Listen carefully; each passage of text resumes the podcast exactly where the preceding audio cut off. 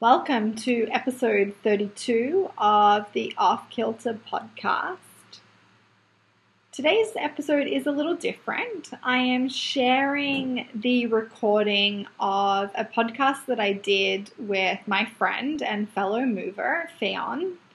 Uh, I'm so grateful that he asked me to share my story on his podcast, which is called The Passive Hang, which is the coolest podcast name ever and I'm hoping you get it. Uh, in the movement world, we do a lot of hanging, and when we're just hanging on the bar, we're passively hanging.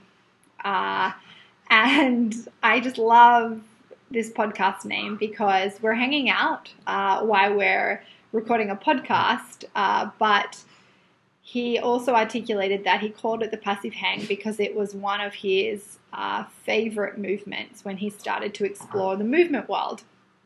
So his podcast is called The Passive Hang, and we sat down and had a conversation about my story.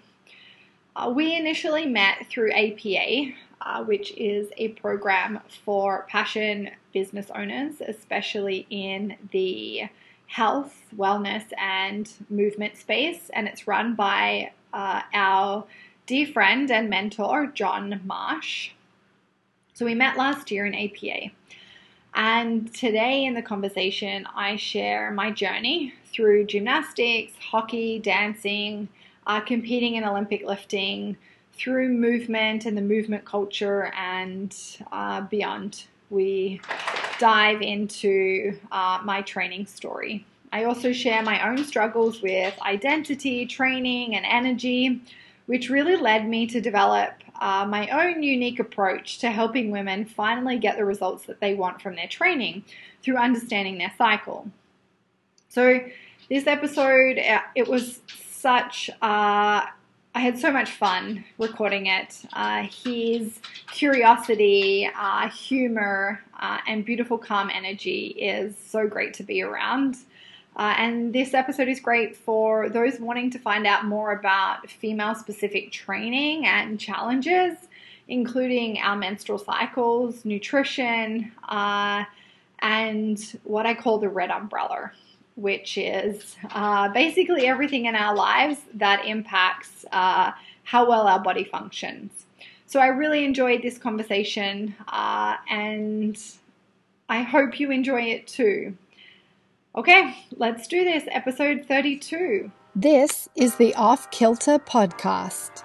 It is about breaking rules, listening to your ovaries, and coloring outside of the lines. Each week, we will connect and be in conversation about how to reignite your sexuality, feel powerfully graceful, and deeply connected to your body, all while navigating life. I am your teacher, Amy Kate Bow. Yeah, well, I guess thanks for. We'll just kick it off. I, am just recording the whole thing, so I um, I'll just ed- edit it in whenever we start. But um, you know what the name of the podcast is? Did I ever tell you? No, you didn't. Is it's called the Passive Hang.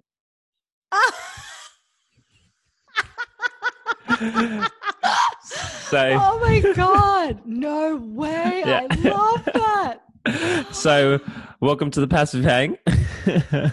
oh, that's amazing. I appreciate you joining joining me for another episode. um, I was um, yeah doing a lot of brainstorming on the on the on the name at the start, and uh, I don't know what happened, but that I had like, like this huge list of all this stuff, and I think this was like the only semi good one that I like came up with. And I kept on looking at it. I'm like, actually, I think I think this could could be good. I love that. So, when you chose it, and what does it mean to you? Like, what's behind it? Well, the hanging concept, I think, was one of the strongest concepts that really like hit me at first when I like got into this whole uh, there's this movement culture thing. Hey, like what's this all about? And you know there was several like really strong key um, I guess, positions and concepts that were pushed through. You know, one was like the whole squatting thing, um, and then the other one was this whole hanging thing. Because before that, I was just all about okay, let's just do pull ups and active work on it. Then it was suddenly like, oh, you can just hang from a bar, and they brought awareness to how amazing that felt just hanging, and so that's just always stuck through to me and i do that all the time. And so that's one of my favorite things that i like to pass on to other people uh, and so i think that that's always front of mind for me. But then you know i was trying to look for a play on words as well so i think this one this one might work well yeah this works really well it, yeah. it, has a beautiful play on words and it's really meaningful for you. So I really yep. like it. Mm-hmm. so yeah, welcome. Uh, uh, we'll just kick this uh, this little chat off, I I guess. Um, uh, way I like to start things is yeah, I, I guess do a little intro. You know, Amy Kate Bow. Um, we met for the first time last year through doing a program together. And I remember we always got together digitally, like every month on, on Zoom calls. I remember, I think I first saw you and I was like, who, who is this chick? She's over in Canada. Like, how, how did she get connected? Like the rest of us were all, all over in Australia. It was kind of like this semi sort of mystery, right? I was like always scratching my head, but then I would look at some of your updates and what you're pushing out. And it was like really deep work, I think, like with like the submissions that you're going through, you really put in like a lot of thought. And then yeah, then I saw some of like your your like physical work as well, like your body weight strength. And I was like, I think this is like one of the strongest women I've ever seen as well. This this, this is insane. one of the first things I think I saw you was when you were like half climbing on the on the wall or just using the wall as a play tool. And I was like, I think I, I think I can do that. I'm gonna I'm gonna go try that. And then I was like trying it. and I was like, this is really really hard. I did that again today, actually, for my warm up. I was climbing up the wall. um, but no, thank you. Uh, I um, I have spent a long time, always uh, as strong and resilient as I am now. But we can get into that if you want, and I can go into my story. Uh, is that where you would like to start? Yeah, yeah. I guess um, just I like kicking it off. Just give a brief intro into like, you know, who you are, what you're about, and then we can go from there. Yeah. Okay. So I am. Well, I'm super fortunate, as you mentioned, to be living here in Vancouver and I work between Australia and Vancouver. I am Australian. okay. People aren't quite sure anymore because there is an eclectic mix of accents. Mm. so, um, yeah, I am Australian, but I am living in Vancouver. Uh, oh, where can I go in my story? okay. I come from a gymnastics and dancing background. So I have moved since I was three years old. Mm-hmm. Uh, and I did gymnastics uh, since I was three, uh, competitively for a really long time. Uh, and I was good at it, really good. But then we moved from, so I was born in Canberra in Australia and my primary school even had their own gymnasium there mm. and so i was on their team uh, and then just as we were about to leave my mum got a job uh, up on the far north coast just south mm. of byron bay when i was 10 uh, and just as i was about to leave i was doing trials for the ais so mm. that's the australian institute of sport um, but I do remember the day that I was there, my dad was sitting like up in the grandstand and I was like terrified. I remember walking over to him and just crying, just being like, I don't think I belong here. um, but that was an intense couple of days doing mm-hmm. trials. And then we moved uh, to a small country town and they didn't really have a strong gymnastics uh, history or background or program there. Uh, so unfortunately, I quit and then I started to dance. And I danced all throughout primary school and high school. Um, and I played competitive field hockey. So that is like ah. my movement background uh, or my training background. I've been in gym since I was about 14 years old. Uh, so I've always been moving my body or I've been around people that have been moving their body. Um, and then I finished high school and my sister suffered anorexia and she was sick for quite a long time and i wasn't really sure what i was going to do with my life. Um, there was two directions like two passions this physical uh, like exercise sciencey passion but then also i did drama and performing arts through high school. And so i applied to do um, a bachelor of performing arts. So i got into it but then my sister got sick and while she was sick, I decided that I wanted to become a dietitian and specialize in eating disorders. So I did that. I did a Bachelor of Exercise Science and Nutrition. Uh, and then I moved to Melbourne in 2009 to do my master's in dietetics. Uh, so I got into Deakin University in Melbourne uh, and did my master's in dietetics. And then I found uh, all mentors within the eating disorder space to start learning from and working under. And then I went into private practice and worked mostly with uh, women who had eating disorders uh, or disordered eating.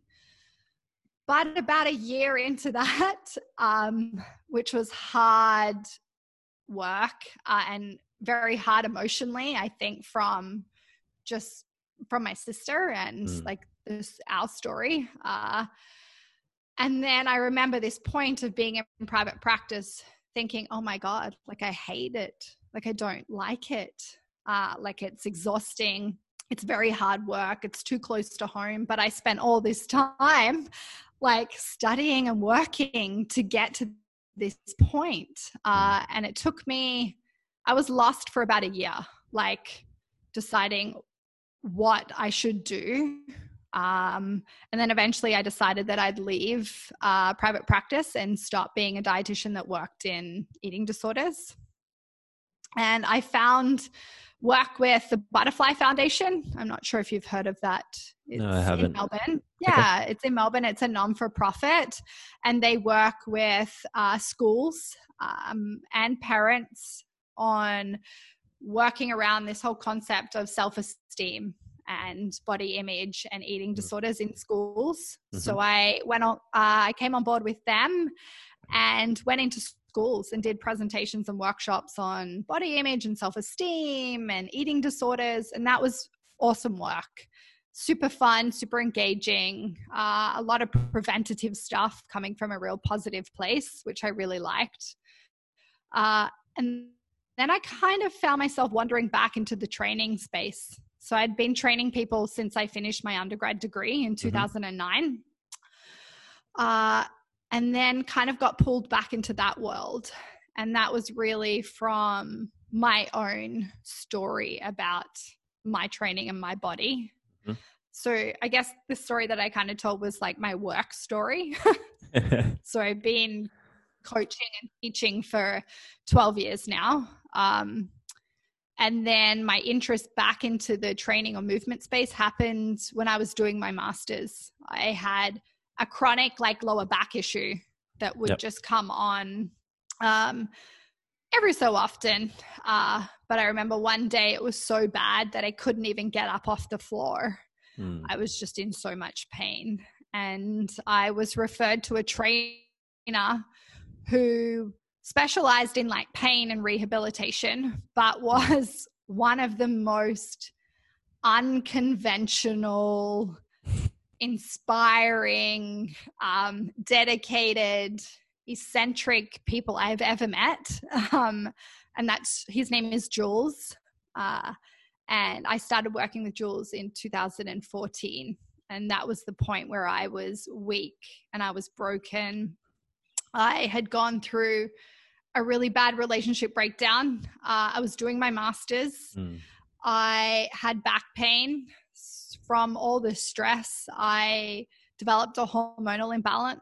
I got shingles. I got a really bad virus. it was a really shitty year. Sounds like the worst point. yeah. ever. So Yeah. this was like, yeah, 2013. Uh, Mm-hmm. and then I found Jules in 2014. Mhm. Um, and we spent a year rehabbing my spine. Basically, our only goal was to have a strong, healthy spine. Mhm. And so I saw him once a week, and then I would do my homework every day. Uh, and it was probably one of the most challenging and hard things I've ever done in my life for that year. Just to feel so broken and so disconnected, especially coming from like a very athletic background, Mm. uh, to I guess that whole year was me developing into what I would now call this like embodied warrior woman. Wow, there's a, there's a lot to unpack there. I think. Like, Sorry, you that was a really long spiel. no, it's, it's good though. And, um, uh, yeah, I, I want to go through like each each each of the bits, um, especially uh, afterwards with the um, embodied warrior woman. Um, Yeah. but I guess one thing that cuts through with me is like this this drive that you have with like some of your choices. Um, you know, you you got motivated from I guess personally from your sister, and then you entered in and, and did the work in dietetics and, and nutrition. Um, then you had severe back pain, uh, and then you had the discipline to work on that like every day as well. Like, do you do you think that that side of yourself sort of comes from earlier age when you were competing in gymnastics like earlier earlier on like maybe do you just want to riff on a bit of yeah i guess your that those personality traits because sometimes when these things happen to people you might say it's um it might come in a quite negative way and then they you don't end up doing the work or making the change but there's there seems to be like this recurring theme in your life when you face adversity that you really face it head on and take it on yeah, eventually, not without a little bit of a resistance in the first place. But uh, I guess I'm super lucky to have very supportive parents that always just said, you know, you do what makes you happy. Uh, and I learnt really good work ethic from them. Uh, they're both very focused and disciplined people. Um, was it your choice and then to to do the gymnastics when you were really young or Oh, I can't remember. I'd have to ask my mom if it was my choice. Mm. Uh, but like my training then, and I was only like six, seven, eight, nine years old, was four four days a week for a couple of hours. It was a lot, and I guess I I loved it. Otherwise, I probably wouldn't have done it. Um, and I think a big part of it comes from that.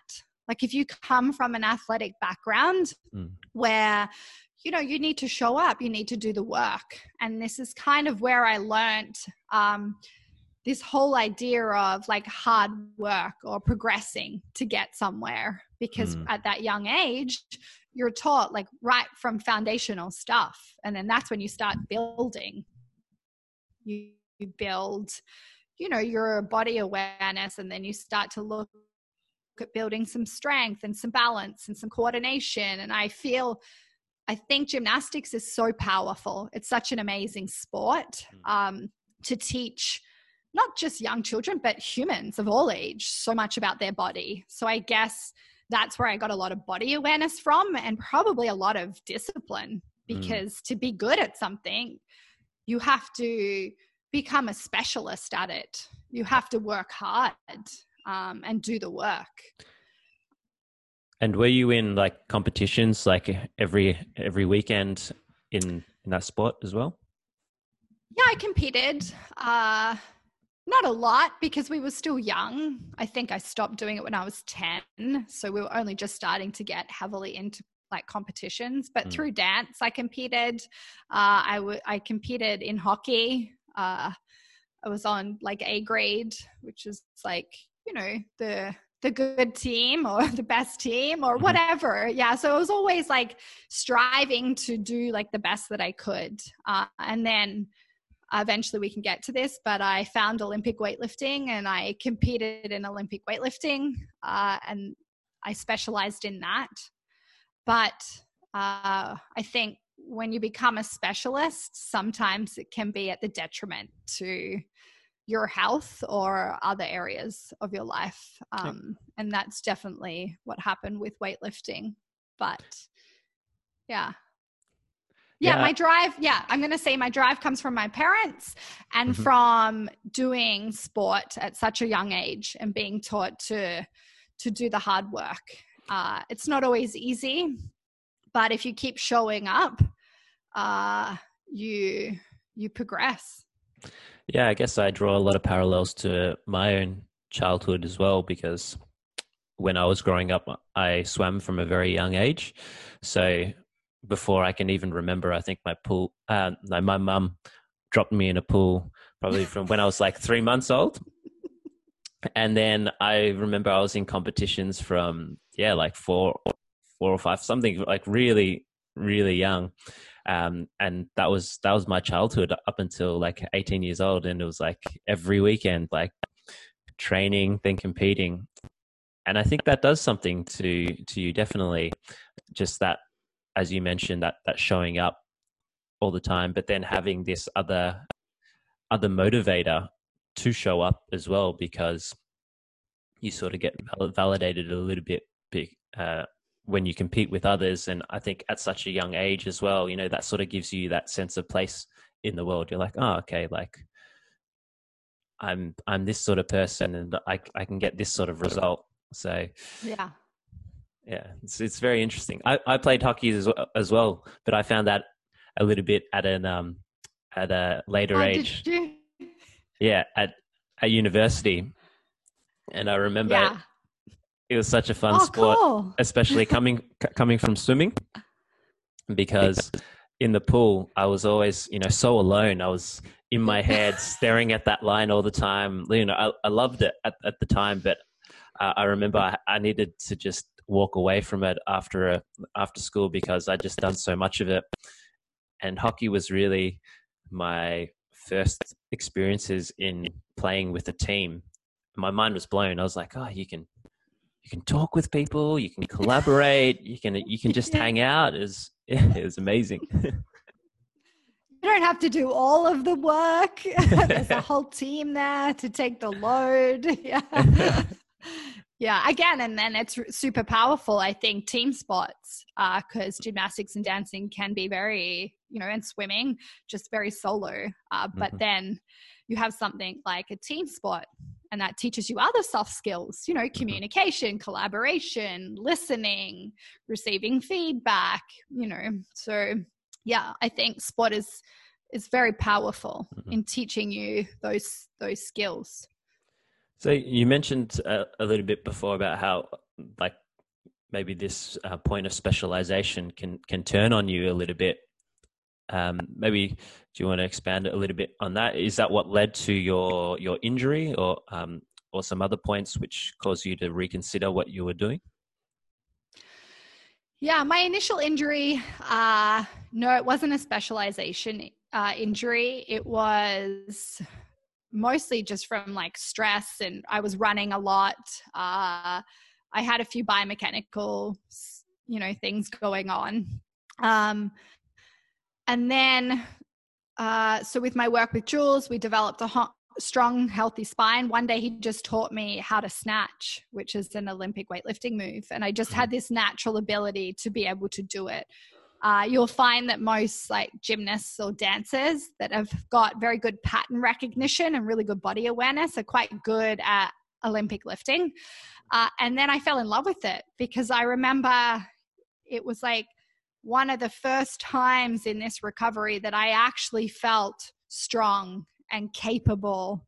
And it was such a beautiful feeling after, you know, being being like weak and broken and working so hard and working my ass off for a year just to not be in pain and to feel capable again. It was a great feeling. So then I fell in love with Olympic weightlifting. Uh, and I don't like to call it an obsession. I like to call it a fascination, a very heavily weighted fascination with good, it. Good way to frame it. um, and then all of my training revolved around that. So mm. I would train three or four hours a day, six to seven days a week. Uh, pretty much all Olympic lifting, and then the accessory work to go along with that. Um, and for a couple of years, it was good. Like a couple of things came up in my body just because of the load, mm-hmm. but Jules and I worked through it. Uh, and then we started a really big mobility and movement practice. Mm. This was around the, around the time that Ido started to really flourish in, I guess, like the, the training or the fitness space mm-hmm. and open up this idea of like movement. Mm. And so mm. Jules um, had been following Ido for quite a long time and done, uh, you know, a lot of his uh, workshops and had gone onto his movement camp. And so yep. what he did was start to introduce this movement stuff into my training programs. Mm. Uh, so we were looking, making sure we're still looking after the spine. We're moving in different ways because Olympic lifting is very up and down. It's like one plane, one direction, uh, one load. And so all of my warm ups and my accessory work became all this you know, weird movement stuff, which kind of is very similar to contemporary dancing. Yeah. Um, so that's how I looked after my body. But then I kept on feeling this was years, you know, I'd competed and I was still training hard, but I kept on feeling tired. Uh, I couldn't recover well. Uh, my in like I get like niggles in my body. Hmm. Um, and, and, at this and point, I, were you still like training like quite hard every day, like the and like yep. three four hours yeah. Per day? Yep. Yep. So, uh, yeah, this was a couple of years into finding Olympic weightlifting. It's a really program, uh, and I have always been very good at what our dear friend John Marsh calls energy generation. So, for those listening, it's like, how good are you at bringing things in that give you energy? So, I'd always been very good at eating really well, sleeping, looking after my body, getting a lot of sunshine. But something in my training didn't feel quite right. So, uh, I, so those concepts really understand. Those concepts around energy generation, you you were already really aware of that from like yeah all this training yeah from jules so mm-hmm. jules mm-hmm. taught me so much uh so much so much about my body and about energy and he really shook a lot of my beliefs that i had mm. you know mm. as like a young female around you know training and food and uh, the beliefs that we hold around that. Uh, he's very unconventional. So mm-hmm. he shook a lot of those uh, and knocked a lot of that conditioning out of me. um, and so that's where I learned to become very good at generating energy. And I guess when you're training a lot, my only focus after being broken was to make sure I never felt like that again. So that's why I call it like a, an obsession or a fascination because my sole focus in my life was to make sure that I was strong, I was capable, I felt well, and I felt healthy because of feeling so crappy for a couple of years. So it mm. became very good energy generator. Yeah. And then something wasn't quite right in my training. This is a couple of years in. I was doing all those things that, that were, you know, meant to be good for for, you know, my training. And then I got injured uh, badly. I dislocated my rib, my fourth rib. Uh, the head of my rib just popped out. How did that happen? There. I did it in a clean, uh, but it had been a niggling injury for months. So every time I did a jerk, I used to do really heavy jerks and like lower it back down onto my uh, front rack and then put it back into the rack. Mm-hmm. Uh, instead of we didn't have jerk blocks so that repeated repetitive load of the bar falling down just over time uh, made like i guess my thoracic spine and my rib cage like a little bit angry and then one night yep. we were in barbell club and i did a clean and i caught the clean and it just went pop oh uh, sounds so nasty yeah it was very unpleasant. I was on the floor. I could hardly breathe properly. Um, it brought back a lot of memories of being on the floor with my back. Mm. so, so you'd done yeah. all, you'd done all this work, and I guess it must have been really frustrating, right? Because uh, from what it sounds like, it feels like you know when you started working with Jules, this was like your light bulb moments where you're like, ah, oh, this is the way I'm going to heal myself. I'm going to heal my spine. But then after doing all this, like your rib pops out and you're back back in the same place, right? yeah. So I didn't take that very well. um, I was in a bit of a dark place for quite a few months. Uh, I could barely move really and breathe properly, let alone train at all. Uh, so I was in quite a lot of pain for quite a while. If anyone's ever done a rib, it's quite painful. Mm. uh, yeah. And then I realized that I was so attached to Olympic lifting. Mm. Uh, I was attached to me being this strong girl this Olympic weightlifter. And when I couldn't do that, I didn't really know who I was because I had spent years uh, making sure that she wasn't a weak, broken girl, that she was now like a strong athlete. I guess, uh, I guess you found, yeah, Olympic weightlifting at the end of when when you were trying to really heal your back right and then that validated like it was like this change right that you stepped into because you're like ah you know, I was broken, but then if I lift this, it means that I'm not broken. Yeah. yeah. I can I can see it must have been yeah. really confronting when then the thing that validates you turns on you and then brings you brings you to the breaking point. Yeah, so I um I st- actually walked away from lifting. I stopped mm-hmm. lifting. Uh well, mostly because I couldn't at the start. So I had to go back just doing a movement practice. So all of my work uh, with Jules and myself was just around again, uh, you know, developing this this healthy spine and recovering from the injury and learning more about the body. Uh, um, and at that time, I didn't understand this concept of impermanence like I thought it was just going to be like this forever. like I'm never going to be able to lift as well again or as heavy again. Like I felt kind of like I was in my peak. Um, and then this happened. But so I stepped away uh, and then I actually moved away. So this was just before I moved to Canada. Okay. So and then, this was about like three or so years ago? Yeah, this will be probably three and a half years ago mm-hmm. since like I've really properly touched a barbell. Yeah. So this was you, uh, you were still based in Melbourne, then th- this all happened, um, and then you decided to move to to Canada, or yeah, not because that happened, but like I didn't want to run away from it that much, but um yeah, so that happened, and I spent like six months again just recovering from the injury, learning from it, uh, kind of thinking, okay, so that thoracic spine, that rib cage is my weakest point.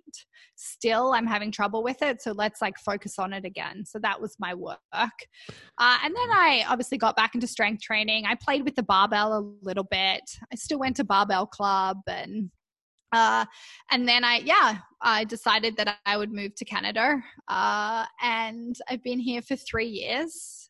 Um, and I haven't really touched a bar since then. I have played with it a little bit just to mm-hmm. explore mm-hmm. my relationship to it uh, and see if I'm coming from this like place of love and abundance and just, you know, playful and having fun or. Mm-hmm if it was going to be again from this place of like fear and scarcity and about the outcome or the weight on the bar or uh, you know the number that i'm lifting mm. um, yeah. So that's what i'm really mindful with my training now. Yep. And i guess that kind of leads into the work that i do now. Yeah i guess it's sometimes like the dark side of um, pro- progression or competition right? Like you can um, you can really measure so accurately like kind of yourself when you see like oh i got like 100 kilos on the bar that's like who i am right um, because I've definitely fallen into those traps before, and uh, I guess your body is is always such a changing dynamic thing, right? And sometimes when you end up in places where you feel like unstoppable and you do these amazing lifts, then your expectation is reframed to always be like, ah, oh, I should always be hitting that like all the time. If I'm if I'm not if I'm not there, then what am I? Like this is a bad day almost. Like it's it's so easy to fall into that trap. I yeah, think. not even a bad day. It's just like I'm bad. I'm yep. a bad lifter, or I'm, you know, it comes back to you because mm. I really based my self worth on the bar and yep. how well I lifted. Um, which so is da- like it's dangerous and i think that comes back to your question about this specialist versus generalist. And i believe there's so much power in being a specialist because this is where you learn. You mm. learn about your body you learn about processes the methods you learn about hard work you know you learn about the the sport or the skill whatever you're trying to do and specialize in. But I, you can't do that forever and you can't only do that because it's just at the detriment to mm. mostly your body your health. It's it's hard. Uh, so coming back to this whole generalist and like you know playing with lots of different things and you know like you said it's impermanent. What do i need to work on right now? And working on that. And then maybe yeah just going down lots of other paths. It's almost like doing the specialist thing for X amount of time, but with a sort of generalist perspective in going, that's not all that matters. You know, I can pull back. I'm not defined by that. I'm doing this to to learn in, in this field because I agree with you as well. You kind of need to jump into something head on for for a while to get a good understanding, but then not to be completely consumed by it because then maybe it can lead to events such as such as this, right? And then if mm. that for whatever reason, and sometimes it's out of your control, you know, maybe it's an injury or something like that happens, then you feel like you've got nothing. You're like, oh, what what am I going to do now? Like that's it. It's gone. It's gone. Um, yeah. But yeah, yeah, so you, you mentioned this. This has led you to the work that you're that you're doing now. So yeah, what, what is that? Yeah. So like a one liner. um, I teach women uh, how to finally get results in their training through understanding their cycle. So I guess coming back to this whole piece around like I felt something was missing uh, in my training or in like, you know, in my energy generation and I didn't quite know what it was. When I was injured, I had a lot of time to think about it. Like, mm-hmm. what was missing? Why, why didn't I feel quite right? And I remember I came across some work by Claire Baker. She's an Australian also, and she does a lot of stuff with the cycle uh, and uses the seasons as an, a- an analogy for our menstrual cycle. So I watched a webinar uh, of hers and I thought, oh my God, I actually don't know anything about my cycle. Mm. Like here I am, like, you know, 28 years old, uh, you know, female, ath- like athletic, a coach, you know, who's done a Bachelor of Exercise Science and a Master's in Dietetics. And mm. I actually never paid attention to my cycle. Yeah, I wanted so- to ask you about this because, like, you've actually done like formal qualifications. You've also like jumped into it deep like coaches and like you know been to movement camps that sort of thing. Uh, was this just never mentioned in any of it or were, were you just i guess you, you, didn't have that focus so you didn't hear it or people are just not talking about it at all yeah, uh, the short answer never really mentioned. So, in my undergrad and in my master's, what's mentioned is the female triad, and that's got to do with female endurance athletes. Uh, basically, they experience amenorrhea, so they no longer menstruate because of the training load, the volume. Um, of training. So that's what's mentioned is this female triad and how when they become amenorrheic can increase their uh, risk of osteoporosis. So that's all we really looked at. Mm. Um, and so no, all out of all my study uh, and my work with coaches, it never came up. And so then I decided that I would just write the day of my cycle in my training journal. So as I started to get back into my training and movement, I thought I'll just write it and see. Uh, and I dived heavily into the research. I read a lot about it, I researched it. Uh, there's actually not a lot of research out there around training and the cycle. A lot of it's endurance stuff. Mm. Only now, uh, there's a study that was done in 2017 they took, I think it was about 49 uh, strength trained females. So, females that had been doing strength training, and they split them in two groups. And then one group did strength training in the first half of their cycle, and then the other group did strength training in the second half of their cycle. And what they found was that the group that did the strength training in the first half of their cycle uh, got better results and they were measuring i think they were measuring lean muscle mass and then like a power to weight ratio so if they increase their strength um, but when i was you know when i was doing some reading on it and i started there actually wasn't a lot out there there was so much about like pms and mm. endometriosis and polycystic ovarian syndrome but not in training so then what i found was that I kind of found patterns. Like there would be, you know, days or weeks that I'd feel good, and then days or weeks that I didn't. And I started to kind of see, because I wrote it in my training journal and wrote some data points, I kind of started to see, okay, so this is what I was doing my training, this is how I felt. And then from that, I started to change my training a little bit around how I kind of felt and what the science said. So that's when I really got into the menstrual cycle stuff. Mm. I love this because it um, really displays like you had to have a really high level of self awareness as well to you know to to track how you were really feeling and then put down you know like the the truth right? Sometimes when you journal uh, or when i do it as well um, it's really hard to really put like the reality of, of, of what's happening especially if this uh, this sort of stuff because it, it can be really confronting right? Like it's it's almost like oh at this day i am feeling really crap. Like what what why is that? Um mm. but i just find this like astounding that you know this is this seems to be such a big area as well but like there's no from what you're saying there's minimal research behind it.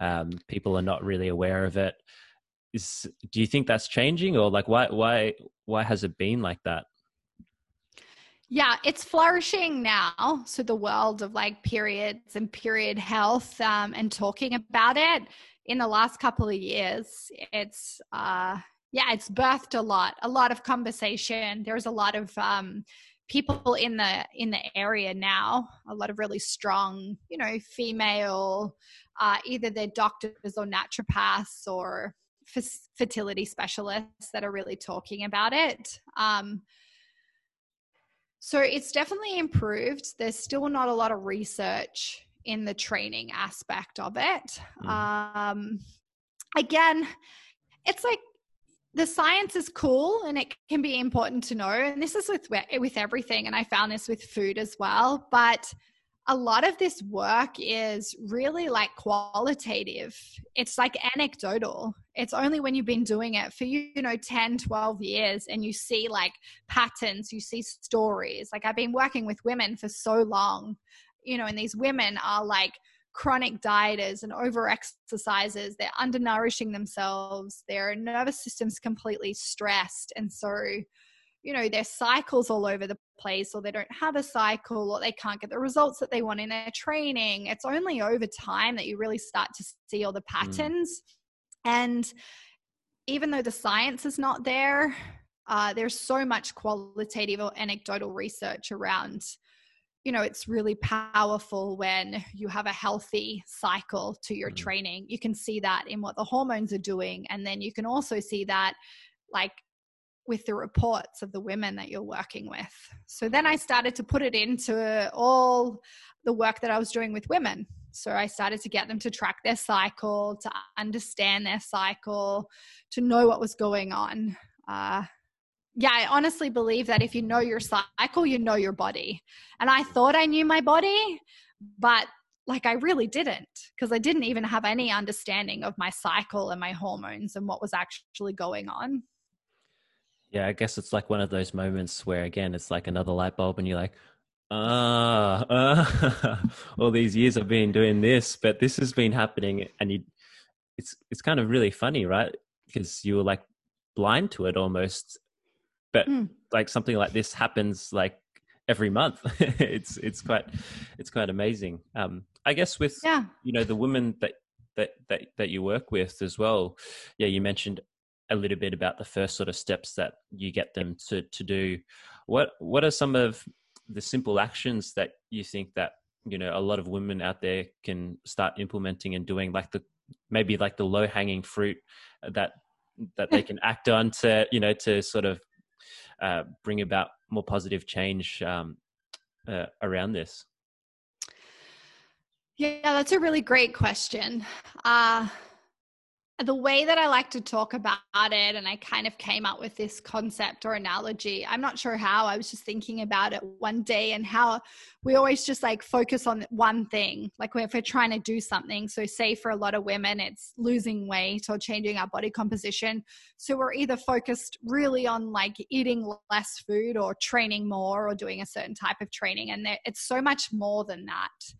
Uh, and so, taking this kind of what I've learned about okay, so I was good at all these things like bringing energy in, nourishing myself, you know, sleeping and but like I didn't understand my cycle. So I came out with this concept of the red umbrella. And if you can imagine an umbrella, uh, the shape of it, and then for for it to have its shape, it has prongs, so things that actually hold it up and it's these prongs that give it its shape that allow it to do its job. So if mm. the hmm. prong's broken or it's not working right, the umbrella doesn't work right, so therefore it can't do its job. So the umbrella is your nervous system, so like the state of you, so how hmm. well you feel and how well your body functions. Now, if like one or more of those prongs isn't working right uh, for whatever reason, yeah, it can be so many reasons that it's not working right, uh, then therefore, like our state is stressed. Mm. And when our state is stressed, it we find it really hard to actually get the results that we want. So, prongs, for example, like your food, uh, training, your cycle, sleep, light, your relationships, your emotional stability, any trauma that you've had, basically anything that's going to impact your nervous system. And so now when I start working with a female, I look at her umbrella. So, what's her umbrella doing? What is it telling me? What prongs are broken or are not working right? And that's where I start because there's so many places that you could start. Mm. Uh, the few prongs uh, that I see come up over and over again that are broken and that are not working right is the food prong, mm. the cycle prong, and the metabolism prong. Uh, and so often a lot of my work starts with uh, the food prong. Uh, so, so many women don't eat enough, often enough. Uh, and my work in that is to get them from this place of like undernourishment, which they've been doing for so long, like chronic dieting, mm. restriction. Um, I believe that the food prong is probably one of the most powerful prongs in like the state of our nervous system or impacting our state. Mm. I guess this is one of the um the the problems with you know some of the societally driven goals that is pushed onto us, right? Like, you know, for a lot of people, they just want to lose weight. For, for example, look, look, look good, and it'll, be at any sort of cost.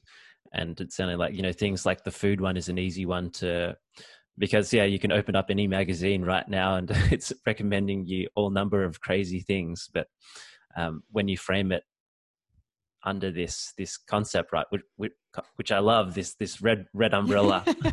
yeah. I remember first, uh, yeah, seeing, seeing like um, some Instagram updates of this, and it just made so much sense. I think I, I, I love the visual concept. Um, but oh, good. Thank you. Thank you. It's really nice to hear. Um, it makes a lot of sense to me, and so hmm. I'm hoping that you know the more I talk about it, uh, the more that it. It's like it's not one thing. it's like the whole the whole thing matters. Um, mm. But yes, we can start with one prong. Uh, and I think often we forget like what food is for. Mm. Especially when we get caught up in this di- the diet industry and uh, you know the media and the conditioning, mm. we lose this whole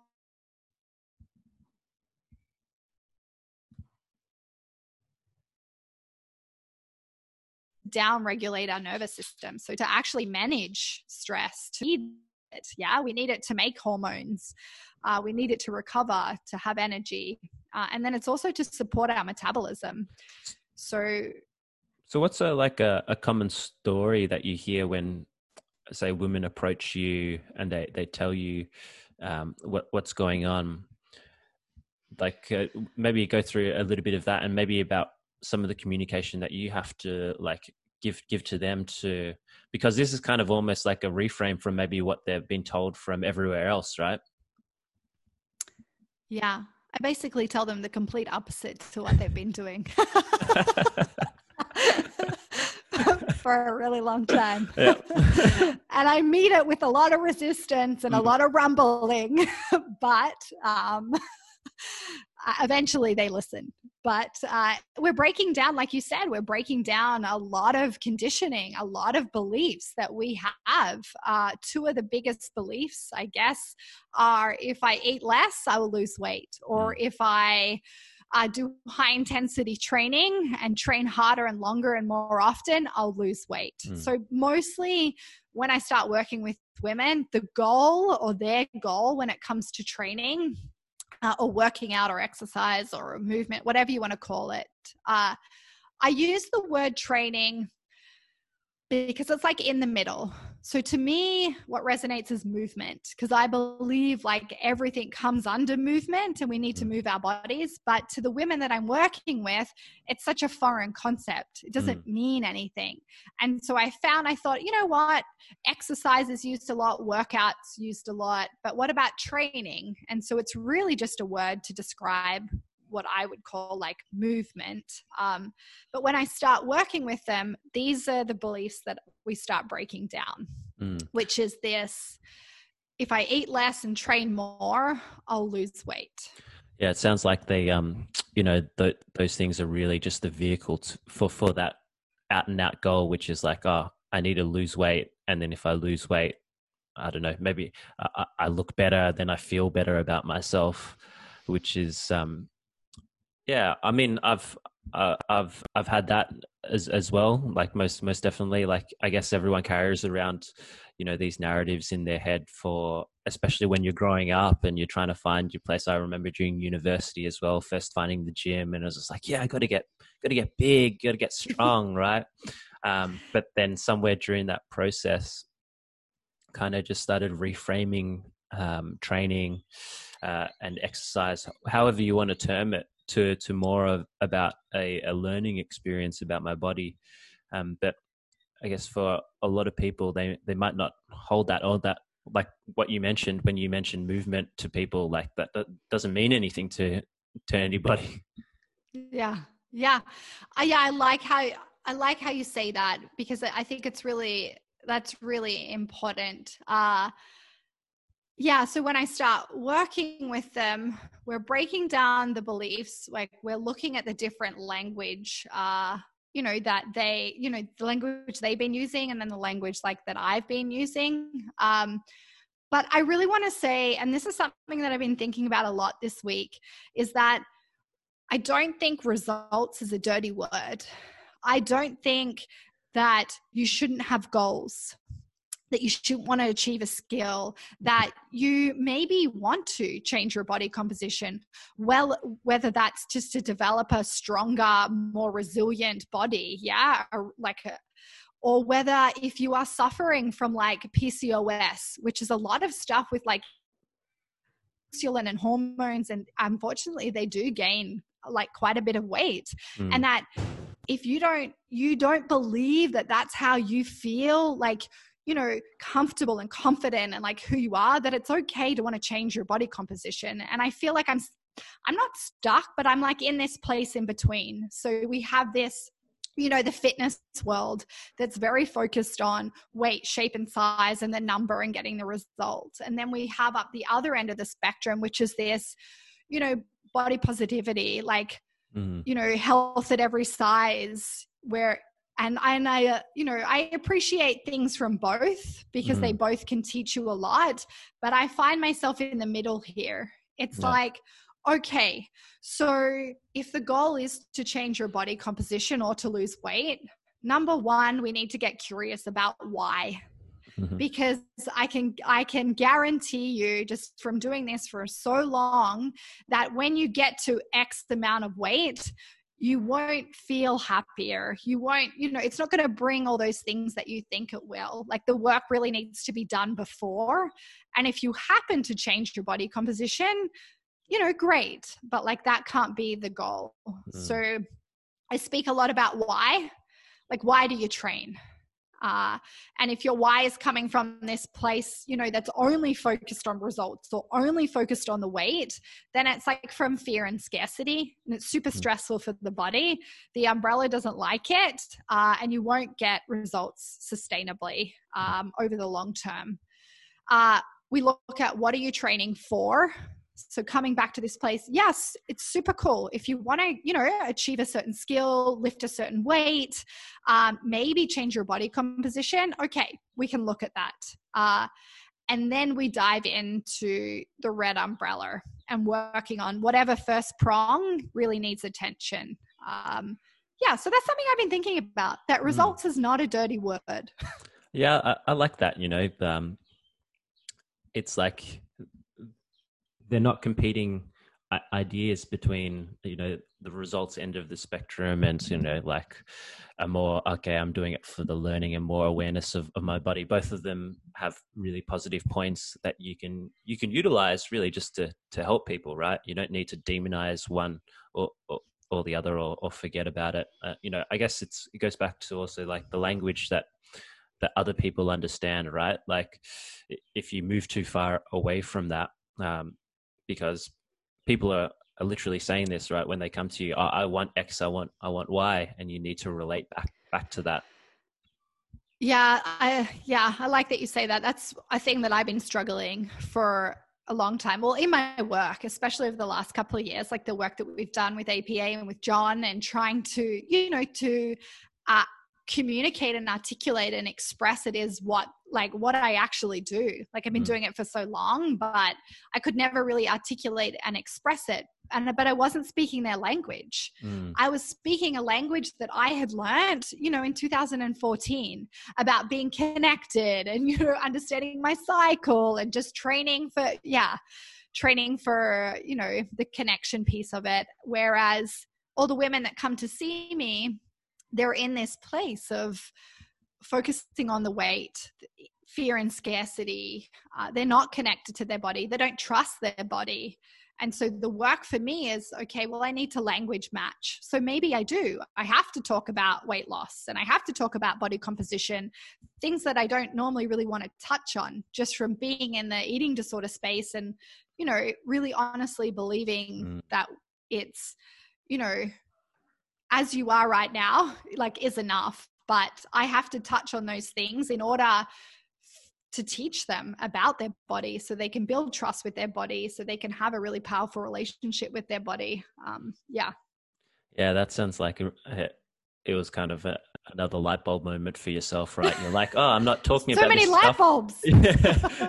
Uh, it's like uh, i wasn't talking about this but then like they're talking about it so I, I really need to talk about it as well. It's coming from both sides. It's like you're you're bringing up this these almost like deeply personal stuff like asking questions like why why are you training? What are you training for? Can i talk about you know your your cycle as as well? Um but then on the other side you know they want to talk about getting X or Y sort of result, and you're like, oh, I don't want to talk about this. It's like it's like a it's like a trade from both sides. yeah, and, it, and that's why I said to you at the start, it's like when we start working together, it's like a rumble. Yeah, mm. it's there's a lot of resistance. There is because like we're shaking. You know, I'm shaking beliefs that they've had for yeah. so long. Um, and you know what it's like when you're you're trying to move through something new or learn to or you've been told something different uh, mm-hmm. that it just yeah there's a lot of resistance there um, but i find it really hard like to to come back and to talk about the weight and the shape and the size and the body composition um, but it's important it's an important mm-hmm. conversation to have and one that we're not really having from this point of view Mm. We're having it from the fitness point of view around like, hey, yeah, six weeks to this and, you know, do this diet. And, but I'm going to come at it from a different angle, being like, you know what? Okay. Like if you want to do it and you want to change your body composition, mm. here I can show you how Mm. I can show you how to balance your hormones, how to, you know, have a healthy cycle, how to shift your perspective and connect to your body. But also, we can show up and we can do the hard directional work. We can get results. We can lift heavier, you know, and we can change our body composition if we want to. So one thing I wanted to also cover is, I guess, um, you know, as as a guy, how I can be mindful of, you know, this whole other spectrum that for me, I'm I'm I feel like almost oblivious to. I I don't I don't have um, these sort of requirements. Although when I hear about concepts such as this red umbrella, I'm like, oh yeah, you know, I've got my own prongs as well that I need to to keep nourishing as well. But maybe some prongs I I, I don't have. Um, but you know, in place of that, I might have other other ones as as well. But I guess for what would you say for uh, to, to guys when they're dealing with you know like i've got a partner you know i, hmm. deal with like sometimes guiding other women as well what what would you what would you recommend yeah uh, again really good question uh, first, every red umbrella is different. So your umbrella is different to mine, mine's different to another female, and then what impacts our umbrella is really different. Uh, and yeah, we have the cycle as a prong in our umbrella. Uh, so I run a workshop which is called Training the Female Warrior, and it's for women who train, but it's also for coaches who train women. And it, it doesn't even have to be coaches, it can be any male. Yeah, we're also, mm. you know, as males, you're surrounded by females. Uh, and as females, we're surrounded by a lot of male coaches.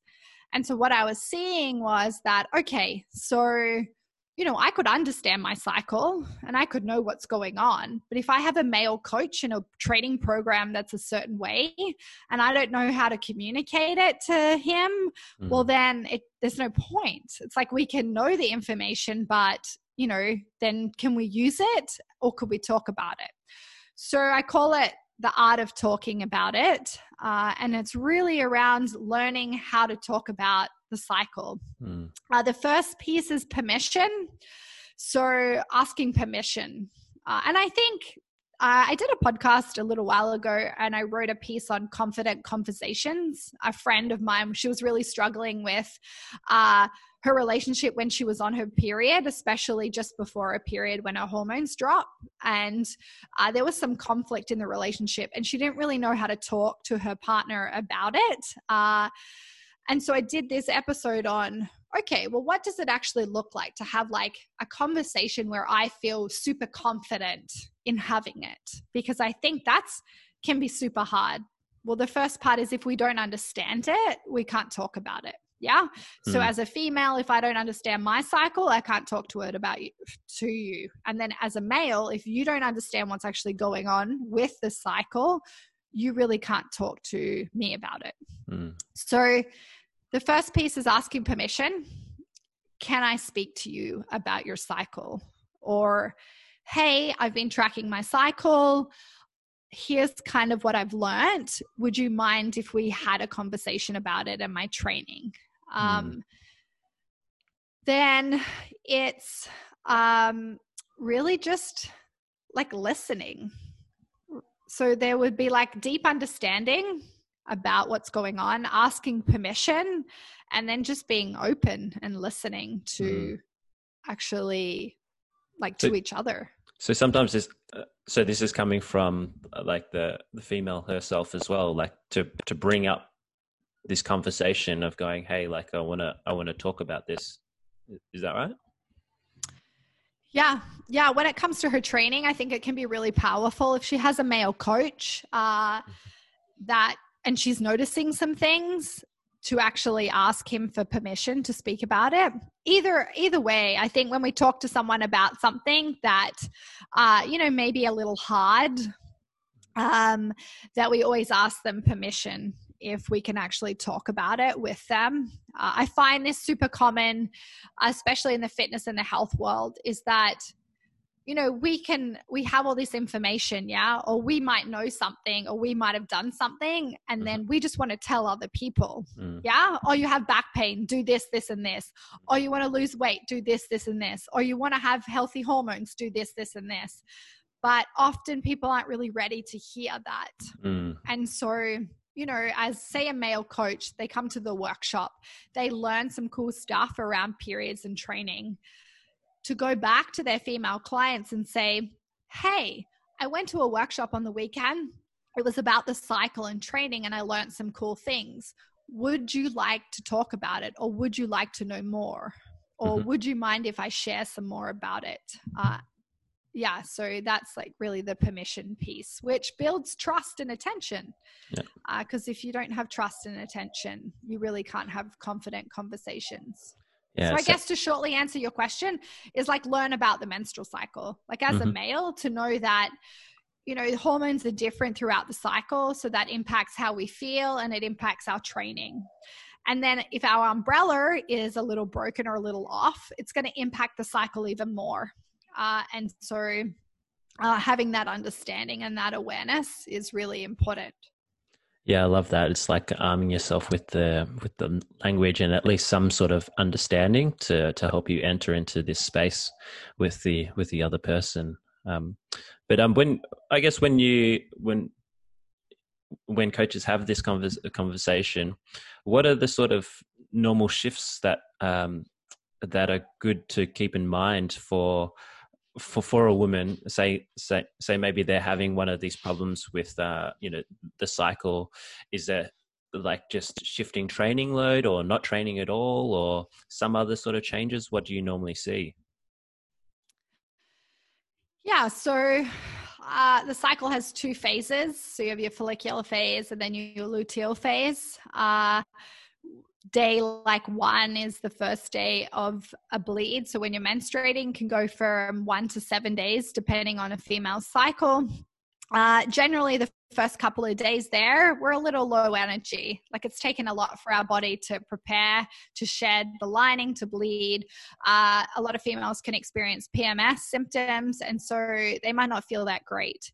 Towards the end of that first week, hormones are starting to increase, they're starting to feel a little better. And so this is the time when you can start to build. So when I work with females, the first week or five days, it's like a building phase. Mm-hmm. Yeah, like we're moving, we're starting to develop maybe some new concepts, uh, some new skills. And then the second week is when all the hormones start to really rise. Mm-hmm. And it's those that help us support more training, harder training, longer training, better recovery, better use of like fuel so we can use carbohydrates better to get more energy for our training.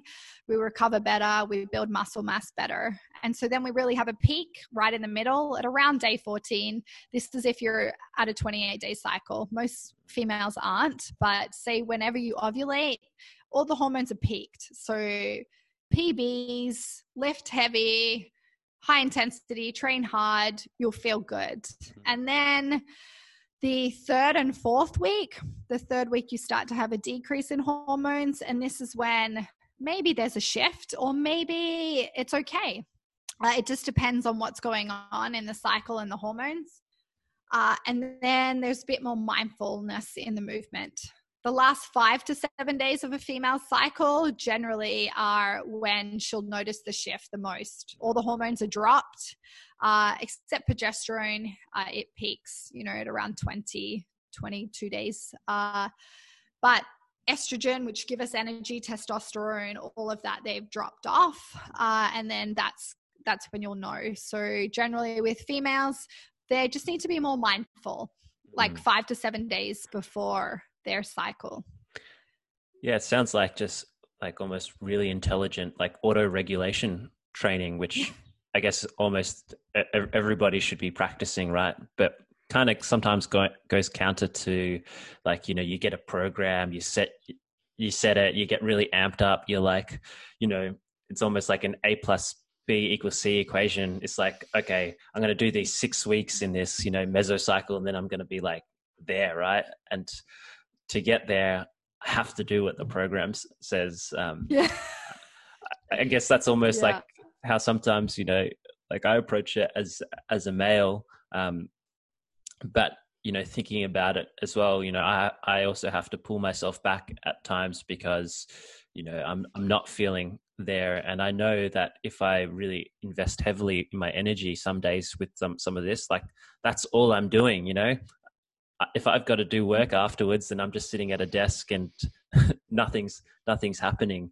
So got to be mindful of yeah sometimes this it goes back to this energy you know this this energy in and out and how that balance can change um, just according to to various things. Yeah and and the cycle is just one prong. And so when i do this work what's really important to know is that okay, so that's how it goes. Yeah, when we look at the hormones, we look at the science of it, mm-hmm. but what's really happening? Yeah, and the only way you're going to know that is if you track your cycle mm. and understand your cycle. Because I could be in, you know, the first part of my cycle, which, if we look at what's actually happening with the hormones, may not support hard training. But if my umbrella is strong and my prongs are strong and I feel good, there's no reason why I couldn't train hard then. Yeah. Or I could be in the peak of my cycle when all my hormones are meant to be supporting me and to PB and train hard. But I could feel like shit. Yeah, my umbrella prongs, the other ones, might not be nourished. I might have not slept well. Maybe I didn't eat that well that day or drink enough water. And so, yeah, my hormones could be there, but what are my other prongs doing? And so it's coming back to this big picture because when we want to beat ourselves up, we're not enough, we didn't do well enough. If we can come back to our umbrella and know, okay, I, understand why my prongs weren't strong. So, so what do you recommend for practically for bringing this awareness? You know, like to to keep an eye on these markers. Do you get um, people normally to like journal about it or mark it down somewhere or an app tracker because yeah sometimes what i feel as well is you know feelings can be deceptive. Sometimes you're like oh you know i'm yeah. here i'm there. And then you start and you're like no i'm not i'm not really here or i'm, I'm actually really tired. But i didn't know that. Or i yeah. didn't I, I, I like somehow stopped myself from knowing about it you know? Yeah i didn't actually listen yeah and that's an ongoing battle. Yeah i'm i still go through that where there's days where i just want to tell myself a different story. Mm. um, but i know that my red umbrella is probably not going to you know support what i want to do. Uh, so for the cycle uh, it's really helpful to just start using an app because often what happens is that if we don't understand our body we're not really sure what to actually even track like, what mm-hmm. does that even look like? So, an app is kind of like the 101 of tracking. It just, mm-hmm. they're super engaging, super easy to use. Uh, and then you can add in and take away all the things that you want to focus on. So, start with an app. Clue, Flo, Fitr. Fitr is actually created uh, for women who train. Mm-hmm. And you can actually put a lot of the training uh, information in. So start there, or you can go old school. You could write the day of your cycle and any data points. Basically, at the start, when someone's learning to do this, we're looking for as many data points as possible, mm-hmm. as much information as possible. Uh, and you're only going to get that after repeated cycles. So then you can start to see patterns. Because, like you said, feelings can be deceptive mm. a day can be deceptive even a week yeah so at least three months commit to it to see what's actually going on um, that's where i would start with the cycle tracking yeah, yeah that's really cool that reminds me of how like when I first started like the, a training journal, you know, for the first time. Then I'm writing it mm. down. I'm like, oh, holy shit! Like I've been writing about this same thing for ages. Like, why aren't I fixing it? Or yeah. know, making me realize these these points that I guess if you go day to day, it's so easy to forget. You know, you sleep, then you wake up, and you're like, oh, that that wasn't so bad. But you're like, yeah. actually, it's, it's always there. Yeah. I love that you say that because I remember in my training journal when I was competing, I wrote the word rib, rib, rib, rib, like nearly every day in my training journal. rib, rib, rib for uh. probably three months before like I actually did my rib. and I looked back in my training journal and I just saw it like it was the data point that just came up every time, but I ignored it because mm. sometimes we just don't want to see what comes up. Yeah. And that's why it's important to have someone that mm. you know can hold you accountable that can support you that you know you can bring all this other stuff when you know you've written rib for three months and you don't listen to it. Yeah that's um the value of a coach right? You can really yeah. yeah pay pay big big dividends. But um yeah i guess what what sort of training are you um into now at the moment? And you know what what is the type of training that you're you're coaching um the women that that are coming to you yeah, so my own personal training uh, for the last few years has just been uh, a lot of exploring, a lot of playing. Uh, mostly, I went back to body weight strength training or gymnastic strength training, a lot of stuff with the rings, with handstands, uh, hand balancing, uh, and then just, you know, traditional uh, strength training. Mm-hmm. I actually um, strained uh, a tendon or a ligament in my back three months oh. ago, and I did a really good job of it. So I actually haven't trained in three months, mm-hmm. um, and I've just gone back to a movement practice. But it was a really beautiful learning again. I've gotten a lot better at dealing with injuries. uh, the first couple of weeks were a little hard. Like I, you know, just spent time just seeing what came up for me, like old stories old, you know, resistance around, you know, having a body that felt broken or weak. Um, so for the past three months, it's been a really great experience for me to go through this injury again and to feel okay about it, to be really patient, to be very aware. Um, and just to take it slow. So I'm just doing like light movement practices mm-hmm. right now.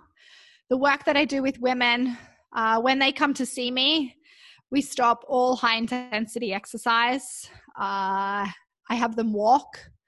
I call it 15,000 steps to connection. I'm not so much worried about the number, uh, mm-hmm. but I am.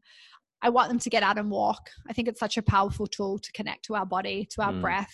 Uh, so they have a personal project to walk, uh, and they do body weight strength training. I'm a big believer that body weight strength training is like the tool to help you learn about your body.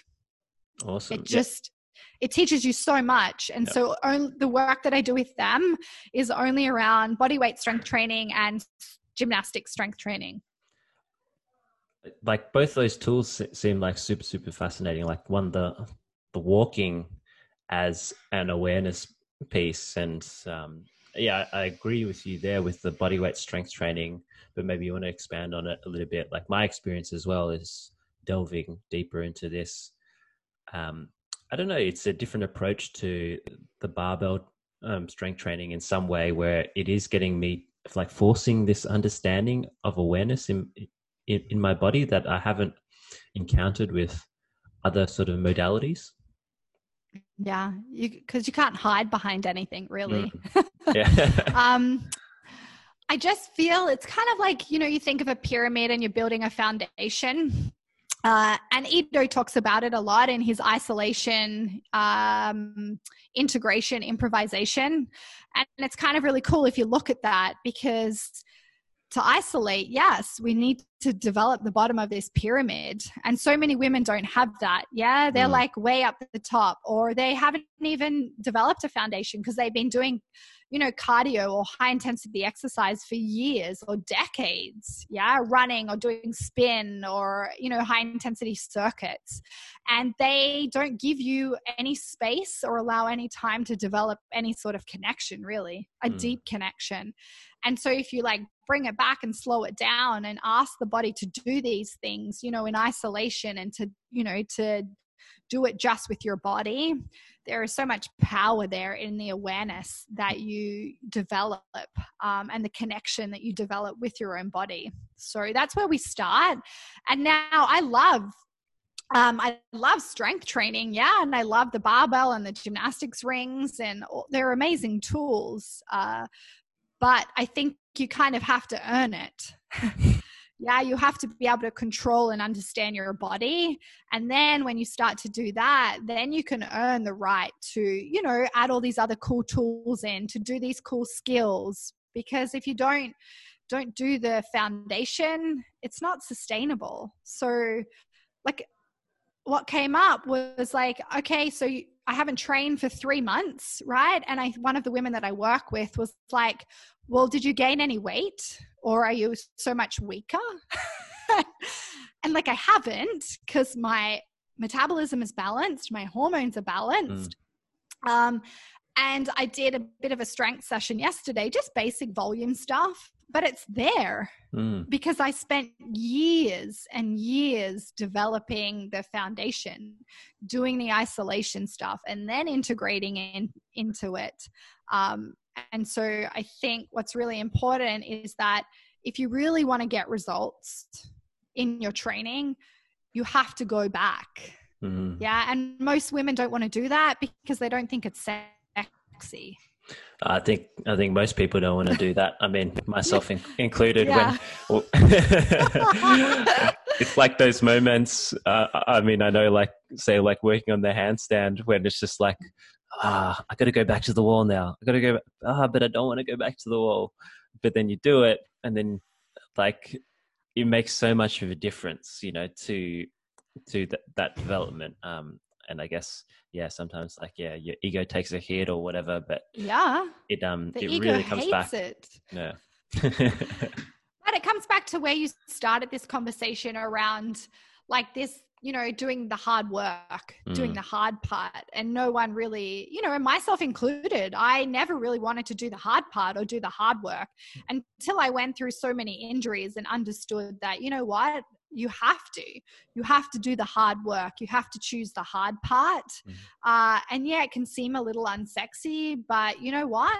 It's actually not yeah? Mm-hmm. because when you you know develop this toolkit and these skills and you feel capable and strong in your body that changes like you know your posture and how you show up and that's sexy yeah? Yeah. Just being on a spin bike or you know like smashing yourself high intensity circuit training and not really really learning anything or getting anywhere, that's not sexy. It's not their fault. And that's really important to to say. Mm-hmm. It's societies and our conditioning. But really in the end, it's like not the sexy way. Mm.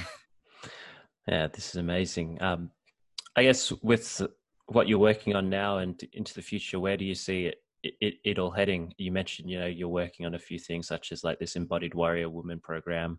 I've seen on your website as well you know you do regular sort of bodyweight strength classes. Um, is this what you're focusing on um, in, in, currently? And is, is there anything more that you would like to to develop you know ongoing say in the next five years or so Yeah, another good question. Uh, yeah, so I do women's bodyweight strength classes a few times a week out of my studio space here in my apartment in North Vancouver. Uh, and it's just really a space for women to come. It's small groups to learn to start to really use their body as a tool. Uh, so that's one of the things that I do. Uh, the other thing is, yeah, I've created a program which is called the Embodied Warrior Woman. Uh, like I believe we're all warrior women, but we're not embodied. We're not Mm. connected. And it's this connection piece and this embodied piece that really allows us to show up more powerfully in our lives uh, and have a more powerful relationship with ourselves and with others. And so the program, it's six months. And the women that I work with in the program, uh, the first part is all around the cycle. So, understanding the menstrual cycle, uh, look at what's going on with their hormones, and really implementing a plan to rebalance their hormones and their metabolism uh, and teach them about their cycle. The second part is training. Uh, so, how do you train? Uh, no one really understands how. Yeah, they kind of know the what, uh, but like how do you actually do it?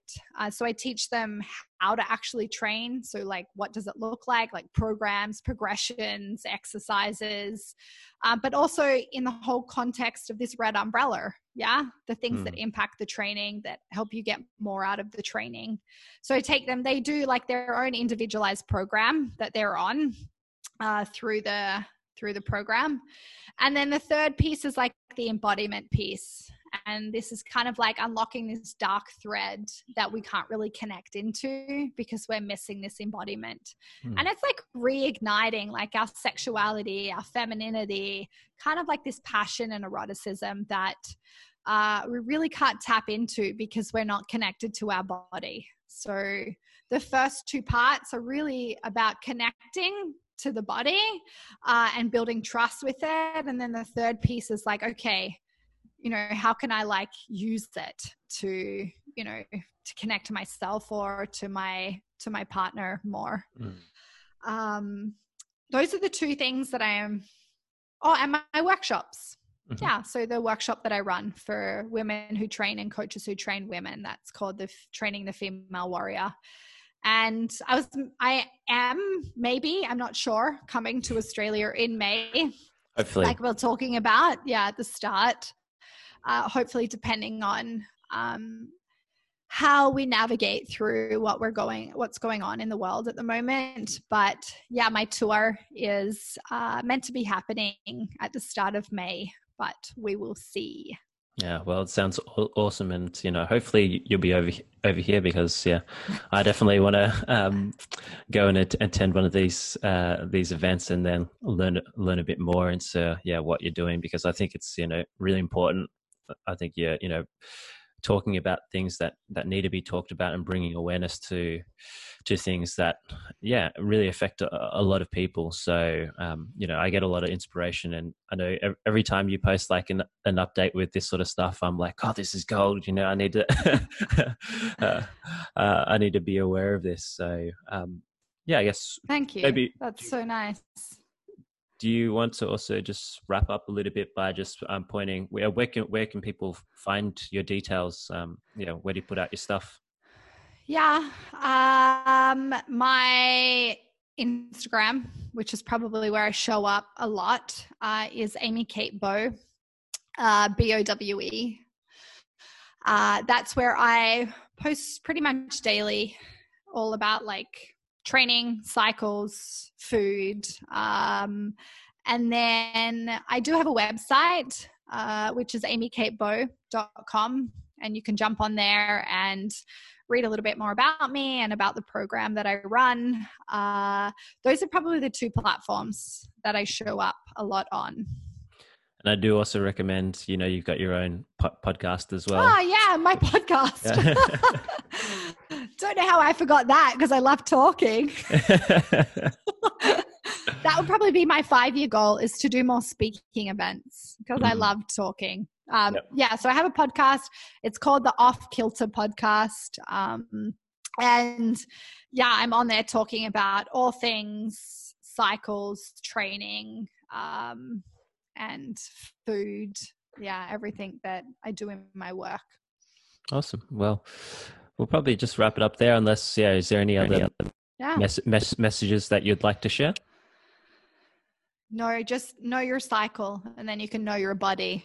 Uh, and I've probably spoken, a- way too much on this podcast. I like to talk. no, it's been a pleasure having you, and um, yeah, yeah thanks, thanks so much for your time. I really appreciate it. Thank you. Thank you for inviting me on to have uh, this conversation. I really enjoyed it. If you have any questions, you can connect with me on Instagram at Amy Kate Bowe. I also write a daily blog. You can sign up on my website, amykatebowe.com. Thank you for making the space to listen today. Remember, take the long way home. Bye for now.